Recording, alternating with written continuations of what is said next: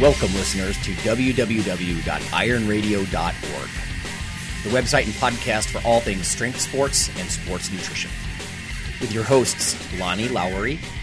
Remember, Phil is like a gnarled old oak tree held together with scar tissue and bone spurs. Rob Fortney. And I'm telling you, the pain that I would suffer was ex- beyond excruciating.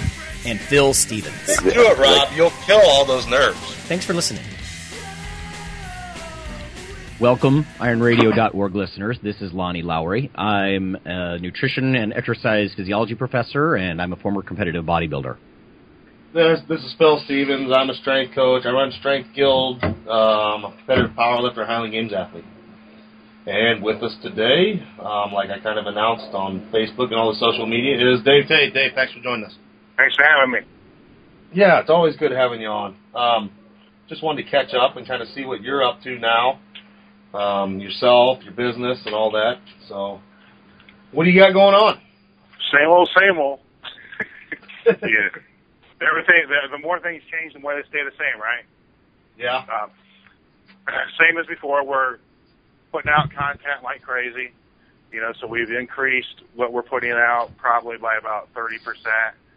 Um, running close to 100 articles a month. Um, two two podcasts with their uh, acquired some more people to hired Mark Watts, who's doing a great job with us on the strength and conditioning side.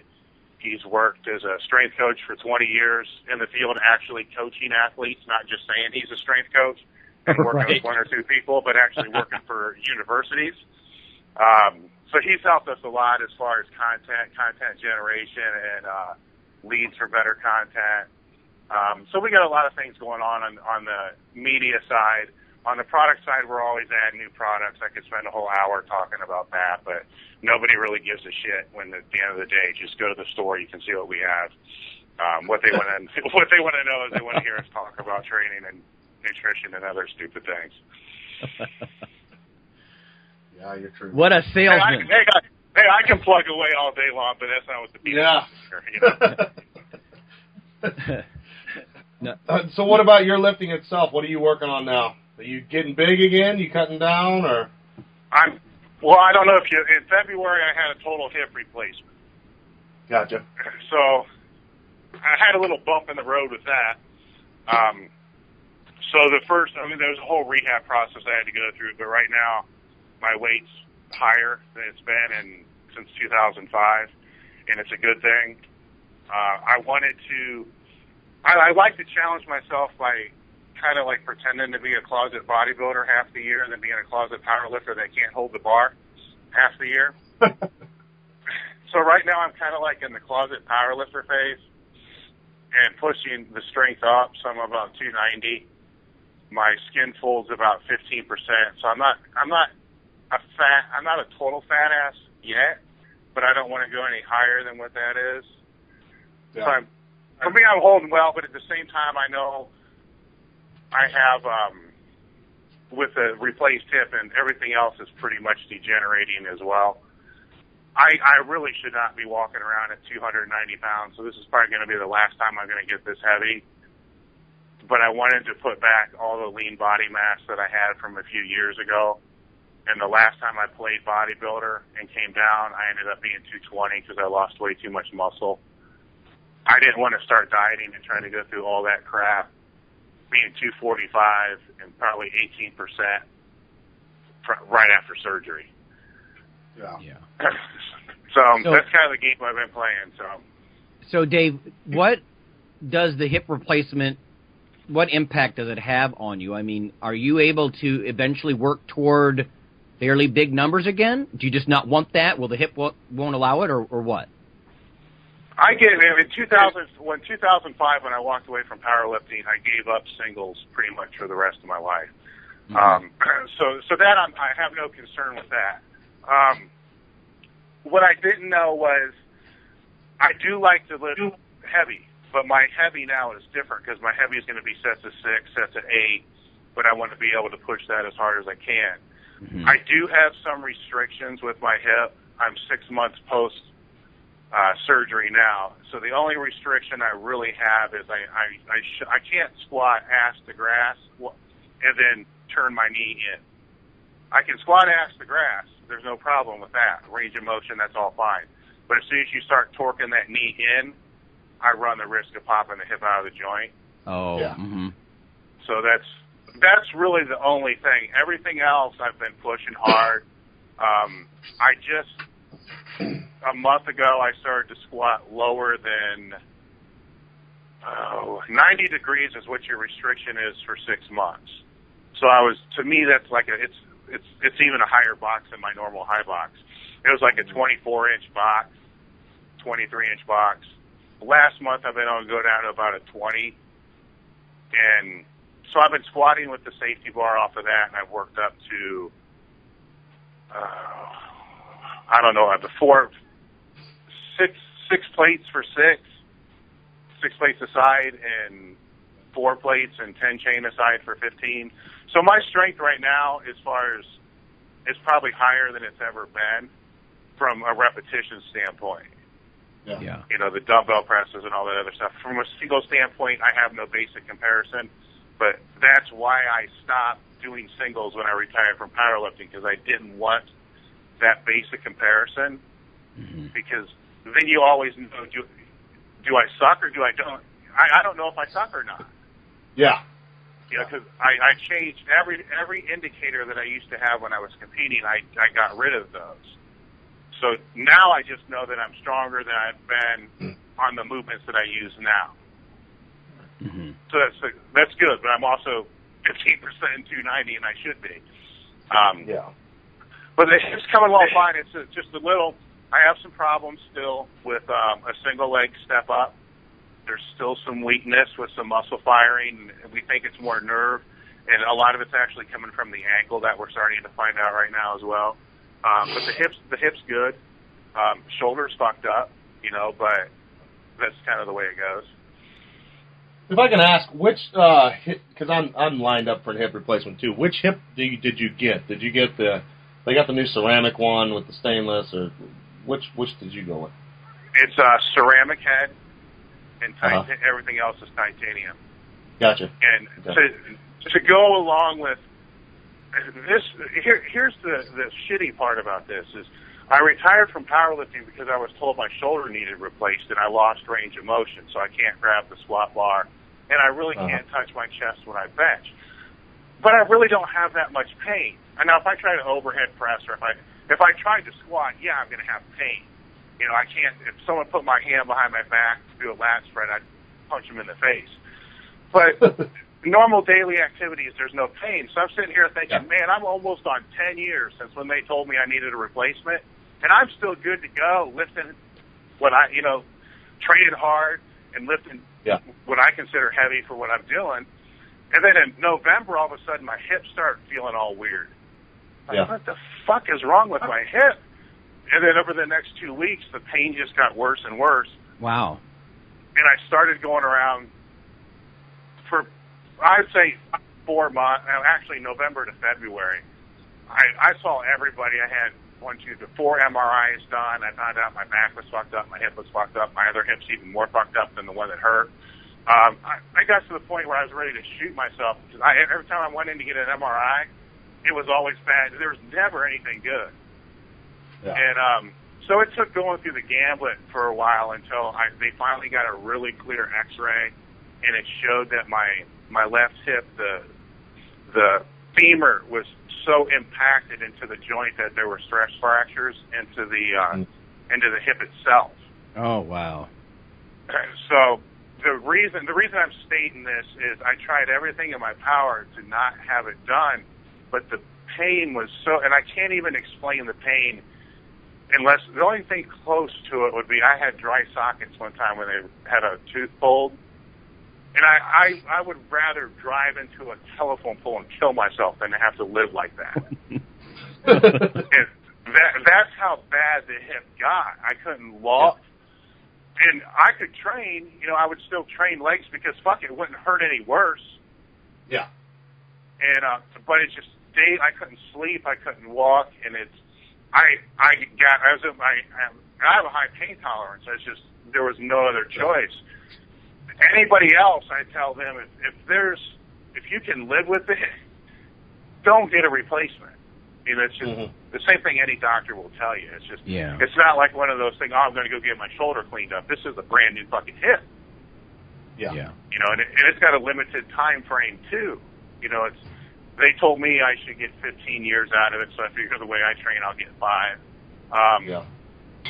and if I can get if I can get 10, you know, I'll be good. But I learned a lot through the process from all the specialists. That, most specialists, you know, are full of shit. But if you find the good ones, the, my takeaway from it, and this is this is good for the readers because right now mobility, flexibility, we keep reading all this stuff, and I think it's got its place. But I also think it depends upon what type, who you're speaking to. If somebody tells me that their shoulder is all jacked up and their joint hurts, and they're 20, then I'm going to say, yeah, you know, you probably need to try to look into doing some mobility, flexibility type movements. If they're 40, I'm going to say you need to go get an X-ray or an MRI. Because Yeah. the different the difference is usually with these injuries, usually when you're younger, it will be muscle, tendon, or ligament, and movement will help that because blood will help that. If it's joint degeneration and you're bone on bone or you have bone spurs or the joint's so full of arthritis, the worst thing you can do for that joint is Yeah. more movement. Yeah. hmm Yeah. So I- The worst thing I. Go ahead. Yeah, so I spent six months doing this fucking doggy lifts and you know Yep. all this, and all I'm doing is grinding the shit out of my hip, and probably, you know, I probably could have postponed the replacement six months, but hey, all the fucking internet experts are telling you you got to do this for your mobility. But if it's bone, if it's in the bone, and you're in, say you're 40, I'm just throwing 40 out as a general age. I think everybody should have it diagnosed, but there's a big difference between the treatment if it's in the actual joint itself. Yeah. And everybody just assumes it's always muscle and tendon. Well, that's a big fucking assumption. Yeah. Hey, Dave, let me ask you a question. So, you said a lot of the specialists seemed like they were full of shit. Were they willing to understand what you do? I mean, you're obviously a big guy, and you're going to ask a lot more out of this hip. You know what I mean? Did they get that, or are you so far in left field they can't even compute? No, they everybody I went to, they got it. They Mhm. got it. Mm-hmm. My fear was I knew I had back damage from years ago, and I knew I had something going on with my hip. So my, my logic was, well, I don't want to go see a back guy because I know what he's going to say. I want to see a hip guy, so I know what he's going to say. So I went to just see a general sports med guy first, and he got it, and he just gave me shots of cortisone or whatnot, and you know, it was it was kind of a waste of time. And when I finally went to see the the hip specialist at Serrano recommended, the first thing he told me was I needed a replacement. And that's when I said, well, we haven't even had my back looked at yet. And I would say the key takeaway is, you know, if you're if you're a meathead and you look like a meathead, do some do some research to know. So when you walk into the office, you can at least understand what they're talking about. Because you're going to walk in there and they're going to see you and they're going to have a preconceived notion Right. Yep. You know, that your goal is to go back, and they did. You know, they thought my goal was to go back and squat 900 pounds. But within, you know, the first five, ten minutes, I explained what my expectations were, what I was looking for, if it was doable. You know, I knew enough about what was going on with the anatomy to be able to speak on their, you know, not at their level, but at least enough to not look like a complete meathead that's going to come in there and say, "Oh fuck you, you're full of shit." Mm-hmm. Um, and they're all going to tell you you're not going to come back. It's it's like part of their training, um, Yeah. and it could be liability. You can't take that as a uh, insult, you know, and you don't want to take it as motivation. You want to take it for what it is. It's just his advice. He's he's that's what he does. He's a doctor. He's not a lifter. Um, uh, but keep in mind, I also had Eric Serrano kind of guiding the process and telling me where to go. So the people, doctors I were going to, are are used to working with athletes. They they I did have to make my my my expectations clear, and that was no, I don't plan on squatting 900 pounds again. If I can do 400 for 20, I'm happy with that. And of course, to them, there's no difference between that and 900 pounds. right. Yeah. But I, I do have a funny story though, and this is this is kind of meathead logic. The week before I went in to have surgery, I I used the safety bar with 315 and five chain aside, and it hurt. Oh my god, it hurt like a motherfucker. I did 10 reps, and it's like I mean the bar's shaking. You can hear the chains. The chains are shaking like it's Christmas time. In the video, and it, it's just the whole set's a complete disaster. I'm using a cane to get up to the bar, then I drop the cane, then I squat, and then it's just this huge shake fest. But every time I've ever had surgery, I always, I always wanted to go into surgery doing the best I possibly could. So that way, when I start when when I was doing rehab, I would know at what point now I'm better than I was. Mm-hmm. You know, before I went in. Yeah. Well, uh, what was it? Six weeks. Six weeks post op, I squat 315 with oh my five chains per side, and it's and it and I take it in, and it, it might have been eight weeks. It, it was it was way too soon. Let's put it this way. Um, so I go in and I show my surgeon, I'm like, man, you got to check this out. And he looks at my phone and he watches one rep and he says, "Is that squatting?" And I get the bar kind of threw him off. Um, I said, "Yeah," and he handed it back. And he says, "I don't want you doing that." I'm like, "Dude, you missed the there's fifth, there's four. You watched one rep, man. There's 15." I'm, I'm like offended. Hey, it's, it's like, dude, this is your work. You did this. you should be proud of this. Yeah, I, I told him. I said, take pride in this. Yeah. And then he expl- then he explains to me that you know in the hip joint, the with the socket part, you know the ceramic, the the femur head. There's it's not that breaking off or not real. That's probably not going to happen. But where yeah. they put that plate up there, they have to screw it into your hip joint. He says, now we got this titanium plate up there that we screw into the hip joint. He says, keep in mind, we're not using a 5 8 bolt like you would see on one of the power racks that you sell. We're using we're using a screw. Right. You might yeah. use to hang one of them pictures in your house. You know the ones that your wife hangs those pictures up with, the real tiny ones. Yeah. This is even yeah. smaller than that. And at this stage, the bone hasn't even begun to absorb that plate yet. So it's just sitting there like a picture on a wall. Would you put 315 on that picture on your wall? And I sat down and I thought, man, I am fucking stupid. I am really stupid. Meanwhile, you're all stoked. You're all stoked to show him yeah. the good work. Yeah. so now I'm all confused because I'm thinking, well, now wait a minute. I made sure to keep everything tight so all the load's on the muscle. But at that point, I backed off and brought it back. I brought it back up later, but I thought it was funny because the guy wouldn't even look at my other 14 reps. It's like I did it just for him. You know, a gift. I moved my I moved my squat workout up, Dave. It's crazy. You know, you guys. But I've said this a thousand times, but in so many ways, what we learn in like exercise physiology, or I bet in rehab settings, that's just such uncharted territory. I almost want to do a case study just to show that it's even possible. You know, because I think you guys are literally outside of what anybody realizes can even be done.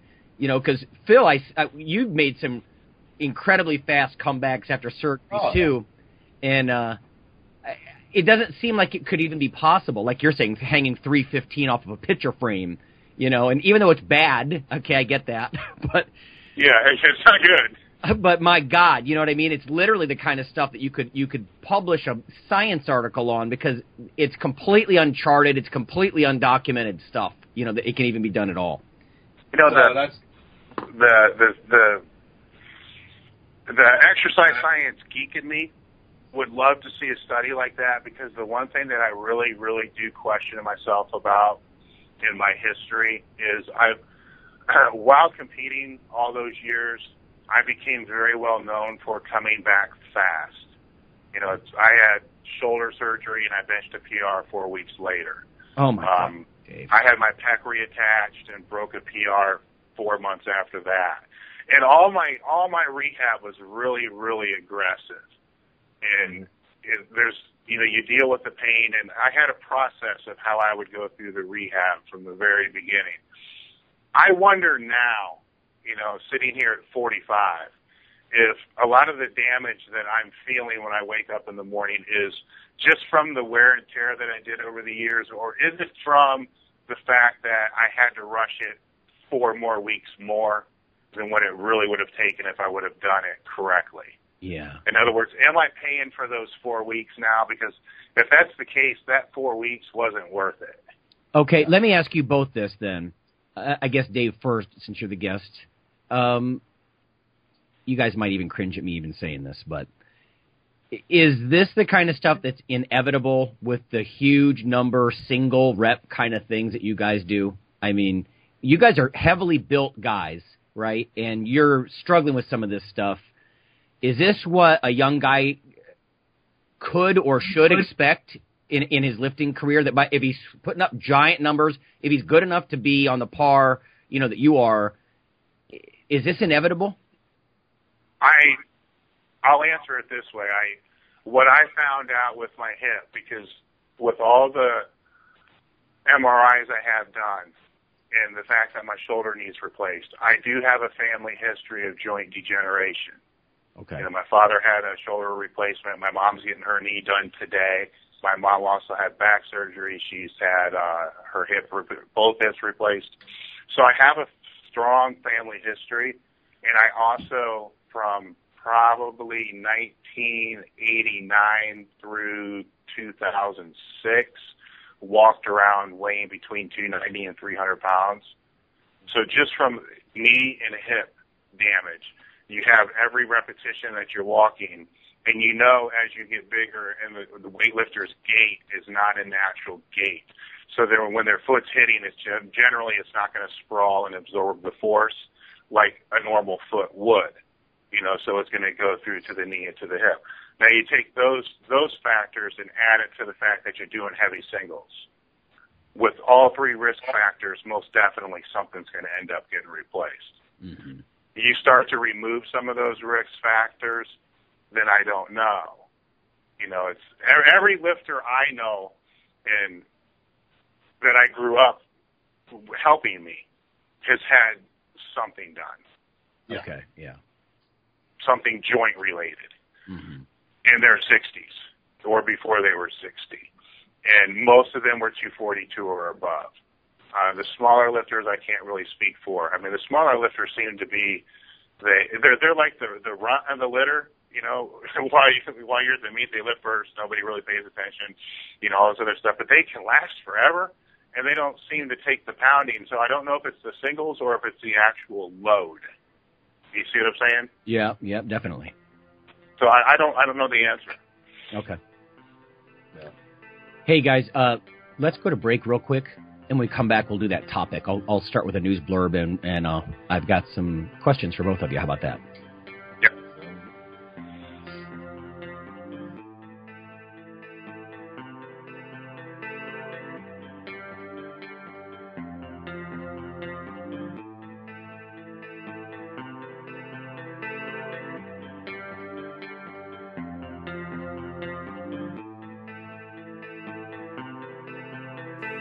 Hi, this is Dr. Lonnie Lowery, and on behalf of Phil and Rob, I'd just like to let listeners know that if you love us or you hate us, we'd like you to leave a comment or perhaps vote for us on iTunes. It helps us out quite a bit on the popularity side of things.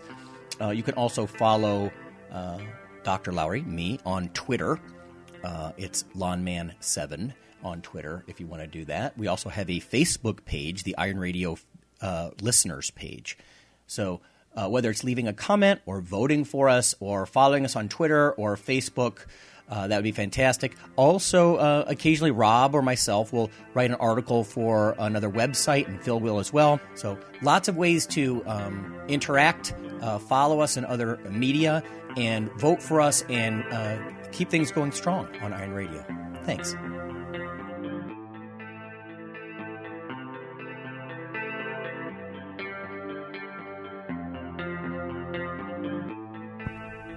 Hi, this is Dr. Lowery with an update on the protein book that you hear about in the ad at the end of the show.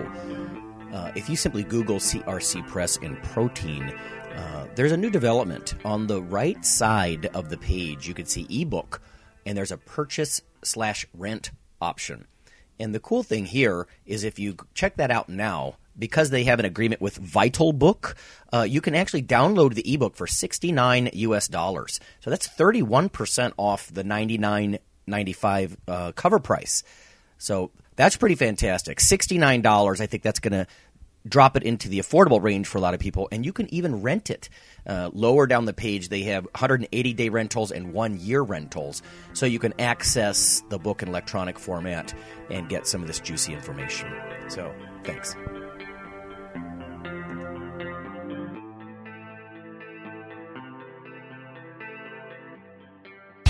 This is Jim, owner of the longest locally owned gym in Winona, the Boardwalk, which I'm proud to say now has the most variety of cardiovascular machines.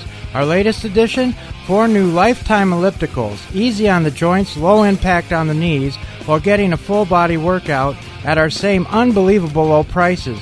Get one year less than $17 per month. And want to keep your tan going all summer? Say you heard this ad and get 12 tans for only $29.95 only at the boardwalk. With an alive sound system, we're not just a gym, we're an experience.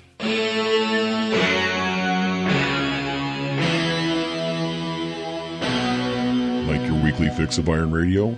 In addition to being a popular institute on iTunes, we are also on email. Simply go to www.ironradio.org and sign up for the voluntary email. You'll get a once per week email, no more, that's little more than the show notes and a link to the audio.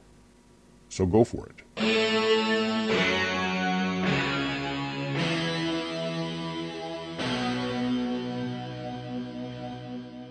Welcome back, listeners. It's Phil and Lonnie, and we're with Dave Tate, and uh, we're going to switch gears a little bit, and we're going to address a topic that's based on a news blurb. So I'm going to start with the news blurb, and you'll see what I mean.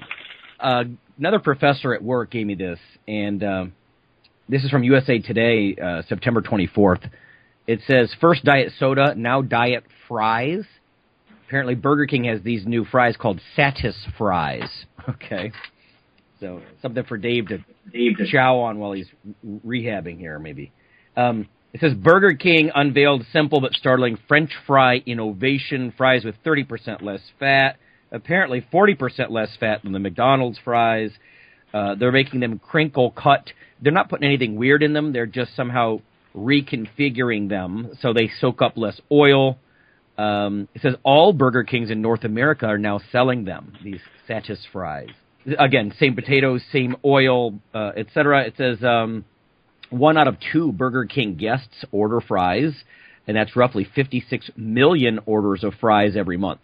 And uh, it says a small serving of the fries uh, weighs in at 270 calories and 11 grams of fat versus the old 340 calories and 15 grams of fat uh, for a small fry. And then this is what got me thinking, at least. It says it's not realistic to ask people to replace their fries with carrots or celery sticks, says Keri Gans, a registered dietitian hired by Burger King.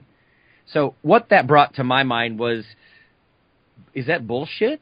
Uh, at what level is something realistic behaviorally? I mean, we have we have artificial sweeteners. You know, we have low fat potato chips. We got steam vapor cigarettes. For God's sake, uh, all this stuff is it a crutch? Uh, what are your thoughts on that? I mean, as far as what's realistic? She's saying it's not realistic to take people's fries. So, what are your thoughts about this stuff? Is it a crutch or is it a good compromise to get people eating better, or for for that matter, we could apply this to lifting and that sort of thing as well? I don't know. I, I'm still trying to figure out how 800 calories a month is going to be a significant difference in anybody's diet. Amen. I thought the same thing. Especially to, like. go no, go ahead. Well, no. I mean, it's just proving how lazy the population is, in my opinion. I mean, it's, and I don't know. I mean, if I'm on the side where if you're going to eat a fry, eat a, a fry. You know, I mean, if I'm going to go have ice cream, I'm not going to go have low fat, you know, ice yogurt. Mm. I'm going to have some fucking ice cream. Right. right. Yeah. Yeah. and then, uh, you know, eat my broccoli and steak the rest of the time or whatever. You know, whatever fits my goals. And I, I don't know. I mean, I think it just shows just just that. I mean, that I mean, they're it's another one of those things that, you know the, the public we're too weak to make our own choices. So here, you need to eat this instead. Mm-hmm. You know, because the general populace just can't make smart decisions for themselves. Well, I, I've always said the same thing about like the holiday season. You know, people talk about doing recipe rehab with their Thanksgiving meal and stuff. I'm like, are you kidding me? You know what I Yeah. mean? I want to have real gravy. I want to have real butter. I mean, Thanksgiving is a time for enjoying the food, you know, and not being guilty about it. I think people make their mistake, of course, when they it's a constant stream of parties and cookies and take home crap for like a month and a half, maybe. Well, yeah, that's the thing. Between you know, what is it? That Thursday in November and the 25th of December, there are two days you're supposed to eat that, Right. and people turn that into 35, 40 days. And they just run it all the way through the New Year. Right. And then they, I'll start on the first type of thing. Yeah. Um, Even with those two days, though, I mean, Thanksgiving for most people, that meal's not a bad meal.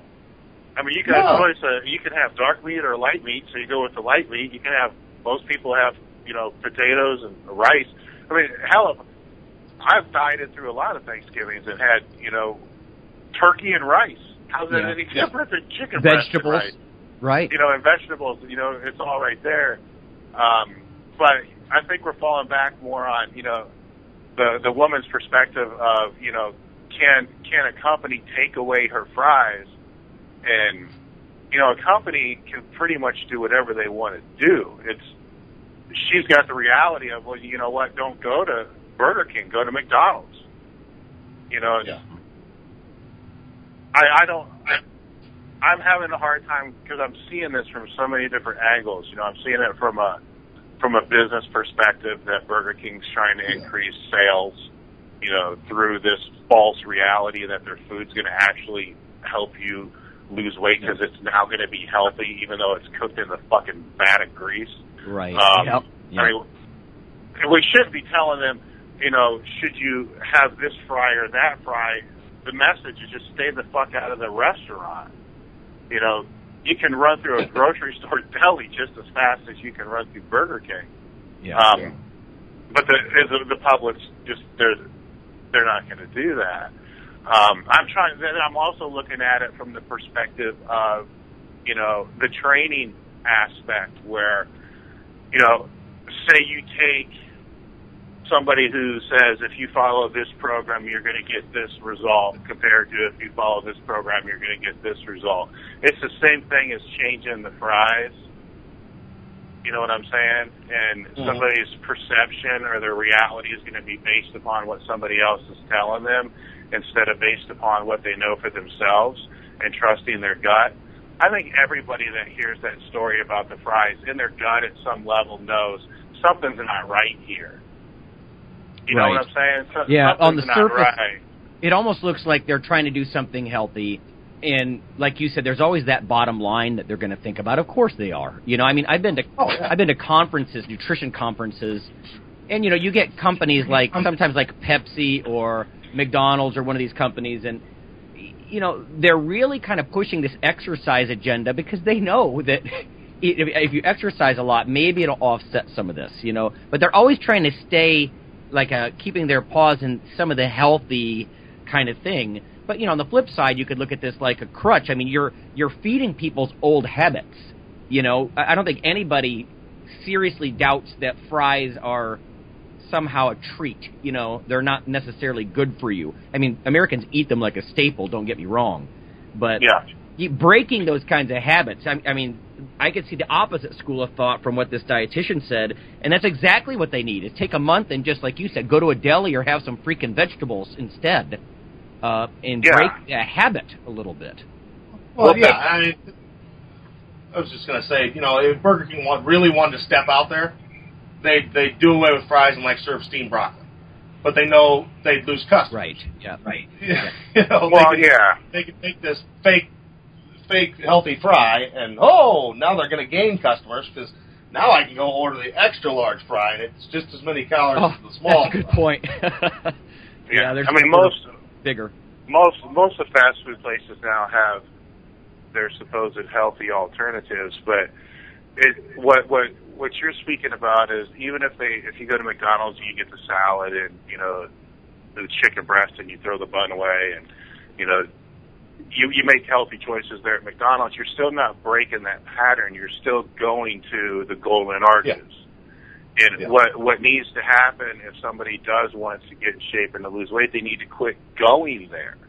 Right. Yep. that regardless of how much they exercise and how much Pepsi and everybody else pushes the exercise agenda, they're not burning enough calories in their half hour workout to even come close Right. to- That's right.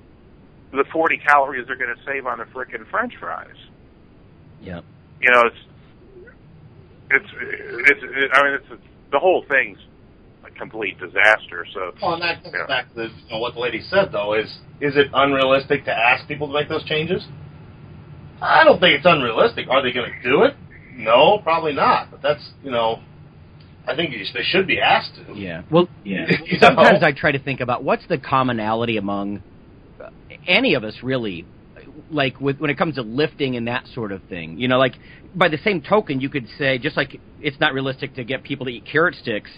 Maybe it's not realistic to have people go lift heavy weights. You know what I mean? Some of the examples that we see on YouTube or blogs or the internet, it's always these elite performers doing crazy stuff, and you know the average person is like, "Well, I can't do that," so they don't even try. You know, so Yeah. what do you do with the Gen Pop kind of person to, you know, uh, do you provide a crutch? Do you do half-ass lifting for them? Do you cater to them, or do you say, "Listen, this is how we do it. This is how big boys do it." You know, uh, what do you think about that?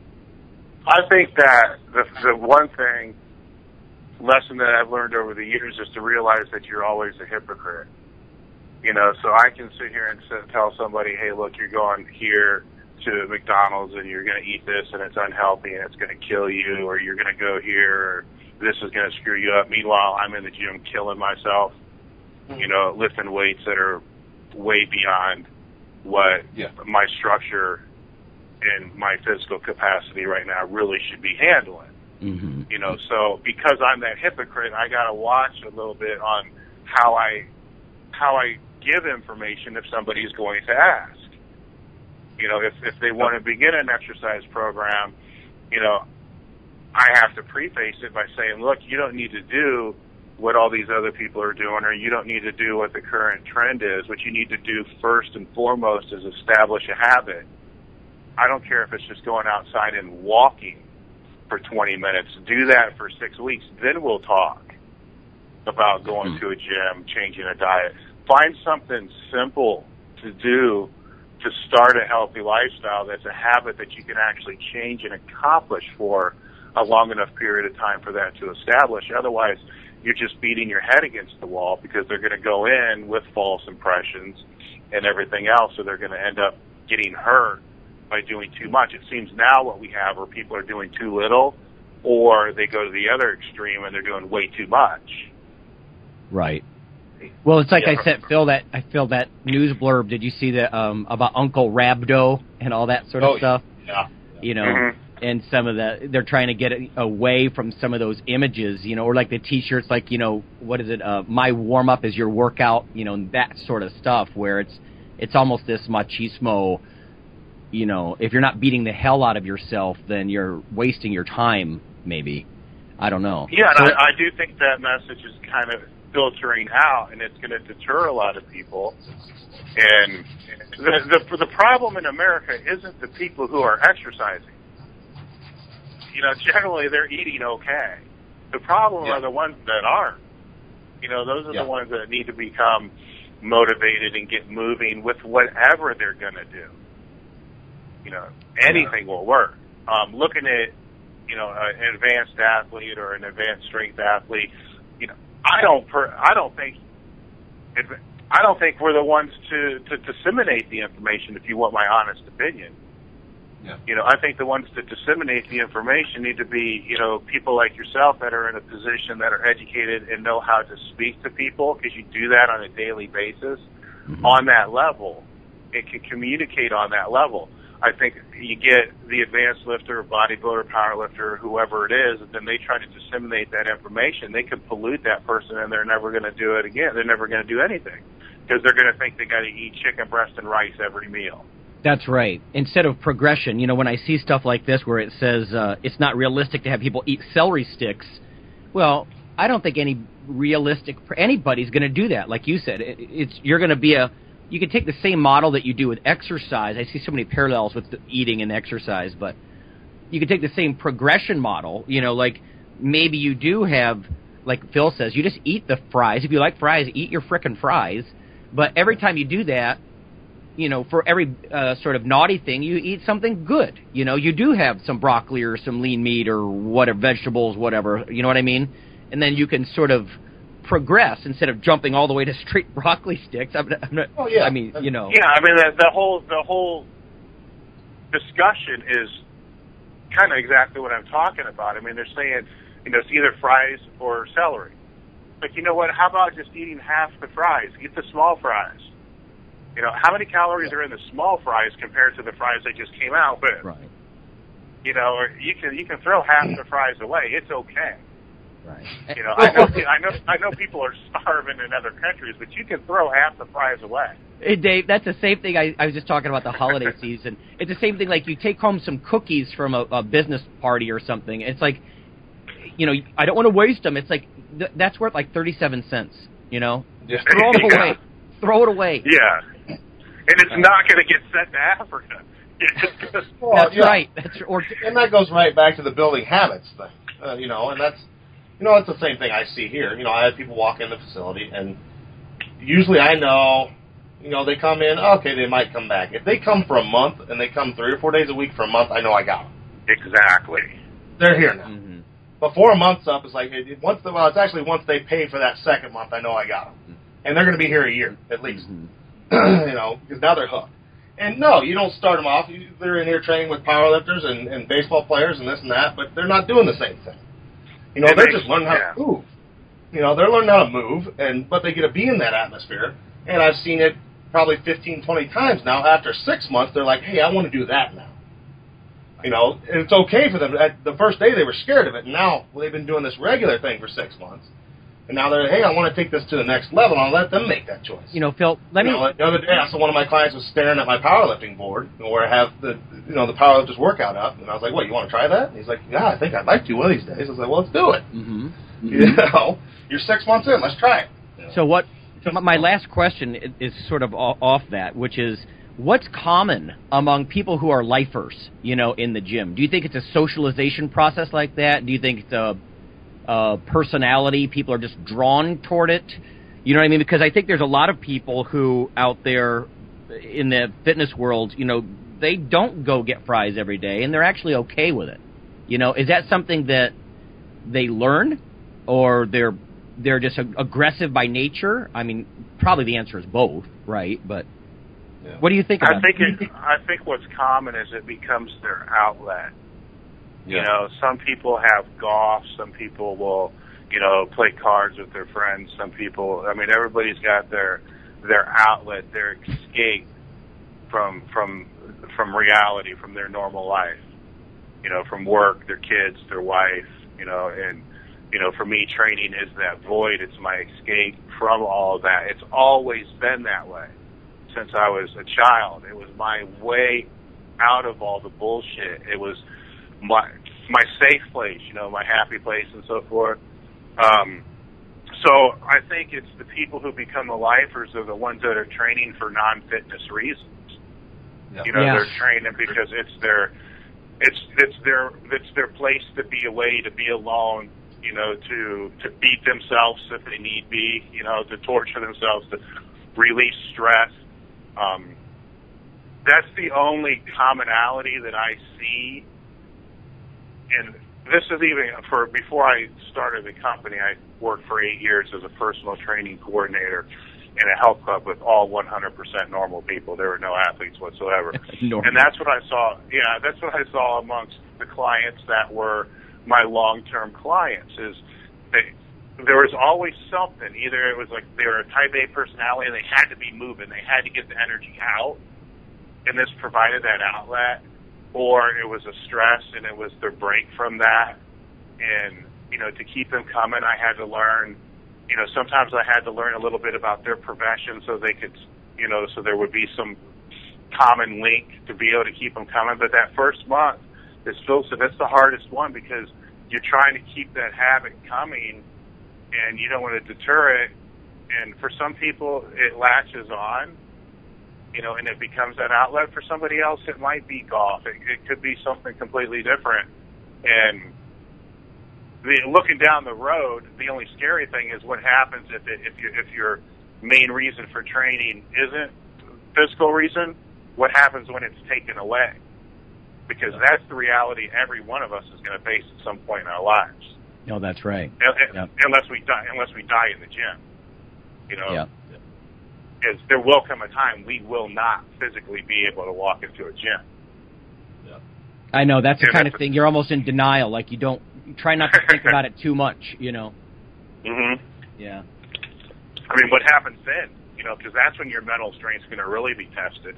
Oh, it is because what you've just done is you, in a sense, you've lost a huge chunk of your central identity. You know, um, that sort of w- inner warrior kind of thing that you can't feed anymore. Uh, I don't know. You maybe you teach others or you modify what you're doing. You know, I I don't know. But the reason, Yeah, I mean, essentially you've just lost something that hopefully you've been doing for 40, 50, 60 years on a I'm regular not, basis. yeah, I mean, I went through the transition when I had to quit competing, and that was hard. But I found Yeah. a way to modify and keep going on. but you know, with the hip and all the other stuff, you know, like you know, at some point in time, I'll probably have two replacements, two hip replacements, two shoulder replacements, and you know, what am I going to do? You know, so Mhm. now I have these conversations with guys that are 65 years old, and they just kind of go in the gym and coach, and they don't even train anymore. yeah, And I'm trying to figure out how what keeps you going in there because I don't know if I could do it. You know, is is that Yeah. enough? Does that does that free your mind enough so you don't go insane? exactly. You know, Well, just back to the whole, you know, uh, as we wrap up here, the whole realistic thing. I think what you're getting at is, in a way, is everybody when they're early in their career, like Phil says, that first month or so, they're deciding, is this realistic for me? Is this something that I can actually do? And then when you progress to the level that that you guys have eh, with powerlifting, for example, or look at some of the bodybuilders, you know, they really do live on celery and chicken breasts, you know, and that doesn't that's not even realistic at the beginning. But I think there's this indoctrination process, you know what I mean? And it's no wonder people think bodybuilding, especially, is weird. I mean, they I suppose a lot of people think powerlifting is sort of out there too, uh, but these things aren't realistic at the beginning they do probably start off with like you know the analogy being these status fries, but then they move into uh, you know more and more hardcore things, I guess. You know, and and then once you're once you're comfortable there, it's hard to go back. I guess. I don't. I got a question I want to throw out to you because I think you might know the answer to this, and it's just an observation that I've seen. It seems like from that habit standpoint, looking at the extremes from the bodybuilders and the powerlifters and strength athletes, the strength athletes and powerlifters that I've seen that have retired, for the most part, the majority of them never go in the gym again. Their any healthy lifestyle they had is gone. They don't do anything. They just become the whatever. They just move on in their life. Bodybuilders, on the other hand, from what I've seen, the majority of those, them when they decide to quit stepping on stage, they still maintain a really healthy lifestyle. Would you? Yeah, I would agree with that. agree? Yeah, Why? I, I think I, or you might even say some of them can't let go. Yeah, you know they, they're um, almost, well, even competing and that sort of thing. When maybe you know you you go to the show and you're like, well, maybe it's time not to do that anymore. Uh, I don't know. Uh, I'm not Is saying that that they- older guys shouldn't do that necessarily, but um, I think it's partly because it's so woven into their their persona in a way. And I don't know if that's different. Again, I'm not a power lifter, so it's one thing to move heavy weights up and down in a performance kind of way. Bodybuilders, when when they're on stage, in a lot of ways, that's them. You know, that's that's who you are. And uh, I don't know, a lot of the guys just can't let go. I, maybe in a, it's a, in a good way, like you're saying, they can transition to something more healthy.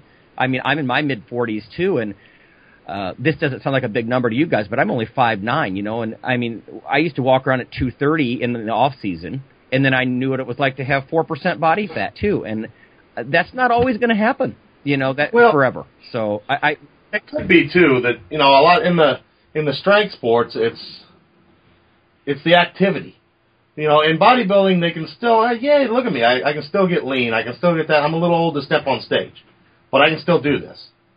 Whereas, you know, you got that guy that squatted 900 pounds and now he can only, you know, he's he's hitting seven and it's hard because he's getting old. Yeah. And it's like, well, what's the Yeah. point? I can only do seven. I might as well just quit. Now, couldn't you argue? You know? Well, what about eight You had that standard set, like you had a standard set, Dave, and now you just don't do that. You know, they didn't move away. They didn't create a new standard. What an interesting perception because we're tying back into the original question, which is the sense of reality.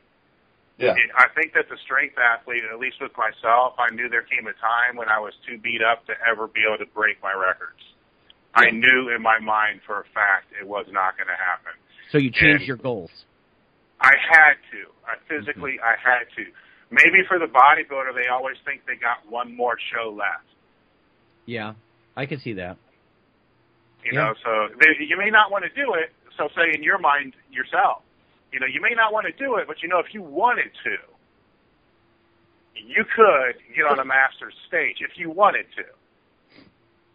Right. See what I'm saying? Where the strength athlete, if they're be, if, they're, if they hit that point where they know, you know, physically, maybe that's what it is. Is the reality of one is it's over, and the Yeah. reality of the other one is, I mean, I, I still know a lot of powerlifters that are in their fifties that still think they got one more big meet left.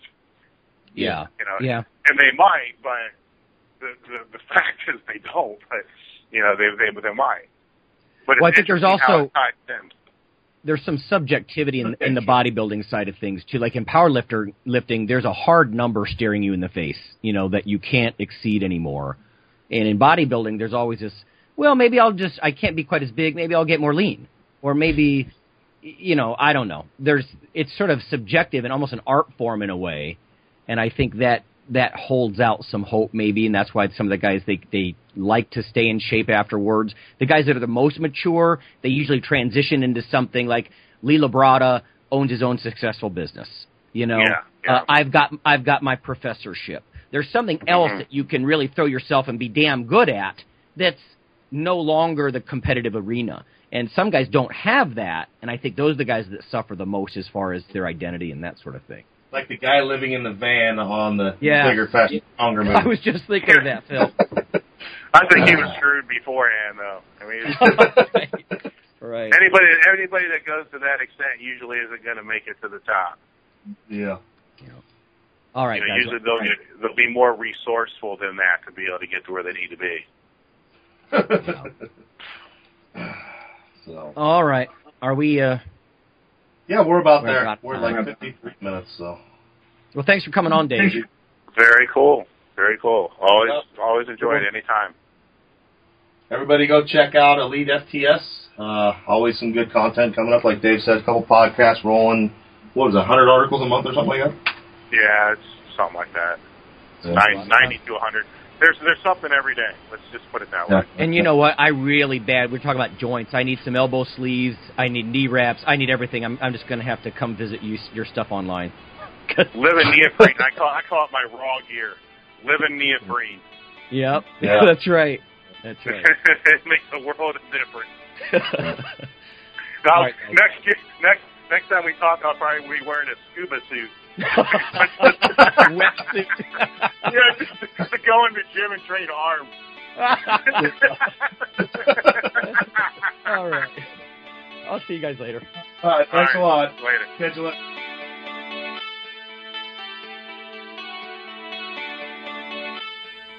Iron Radio is accepting donations.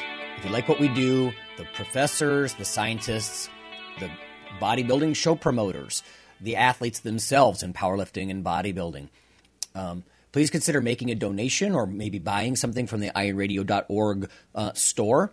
Uh, we also are accepting supporting members. So for $4 a month, which is frankly less than the bank sneaks out of your account in fees, you can step up and support a form of sort of public radio for the bodybuilding and powerlifting and strength community. Hey, IronRadio.org listeners, this is Lonnie Lowery, and I'm just bringing you a sneak peek only for Iron Radio listeners at this point. If you Google CRC Press, Lowery, L O W E R Y, and protein, You can be some of the first people on the planet to see this book. It's specifically for strength athletes. Everything on the safety of high protein diets, the efficacy, the dosing, the types, practical applications, and case studies. This is a textbook. It's not what I would call an industry book. This is not pseudoscience. This is the state of the art science. And if someone wants to critique you on your extra protein intake, this will be something you can hold up and say, this is what the liter- literature says about stressed kidneys or bone loss or gout or dehydration or increased muscle mass over time or leanness or what types are best. This is the ultimate source in one place. Little disclosure here I do make a single digit percentage of royalties on this book. It's such a low amount, however. Obviously, I haven't done it for that purpose. I did it because, like you, I want to have something I can hold up in one place that's modern literature instead of what a, perhaps a health educator might tell you about the benefits and the potential concerns, if there are any, on ample protein diets specific to a population like ours. Thank you. The Iron Radio podcast and all of the audio on ironradio.org is for informational purposes only. If you're interested in starting a diet or exercise program, it's important to check with your physician. Also seek the help of registered dietitians, athletic trainers, and qualified exercise physiologists in order to make the progress that you need.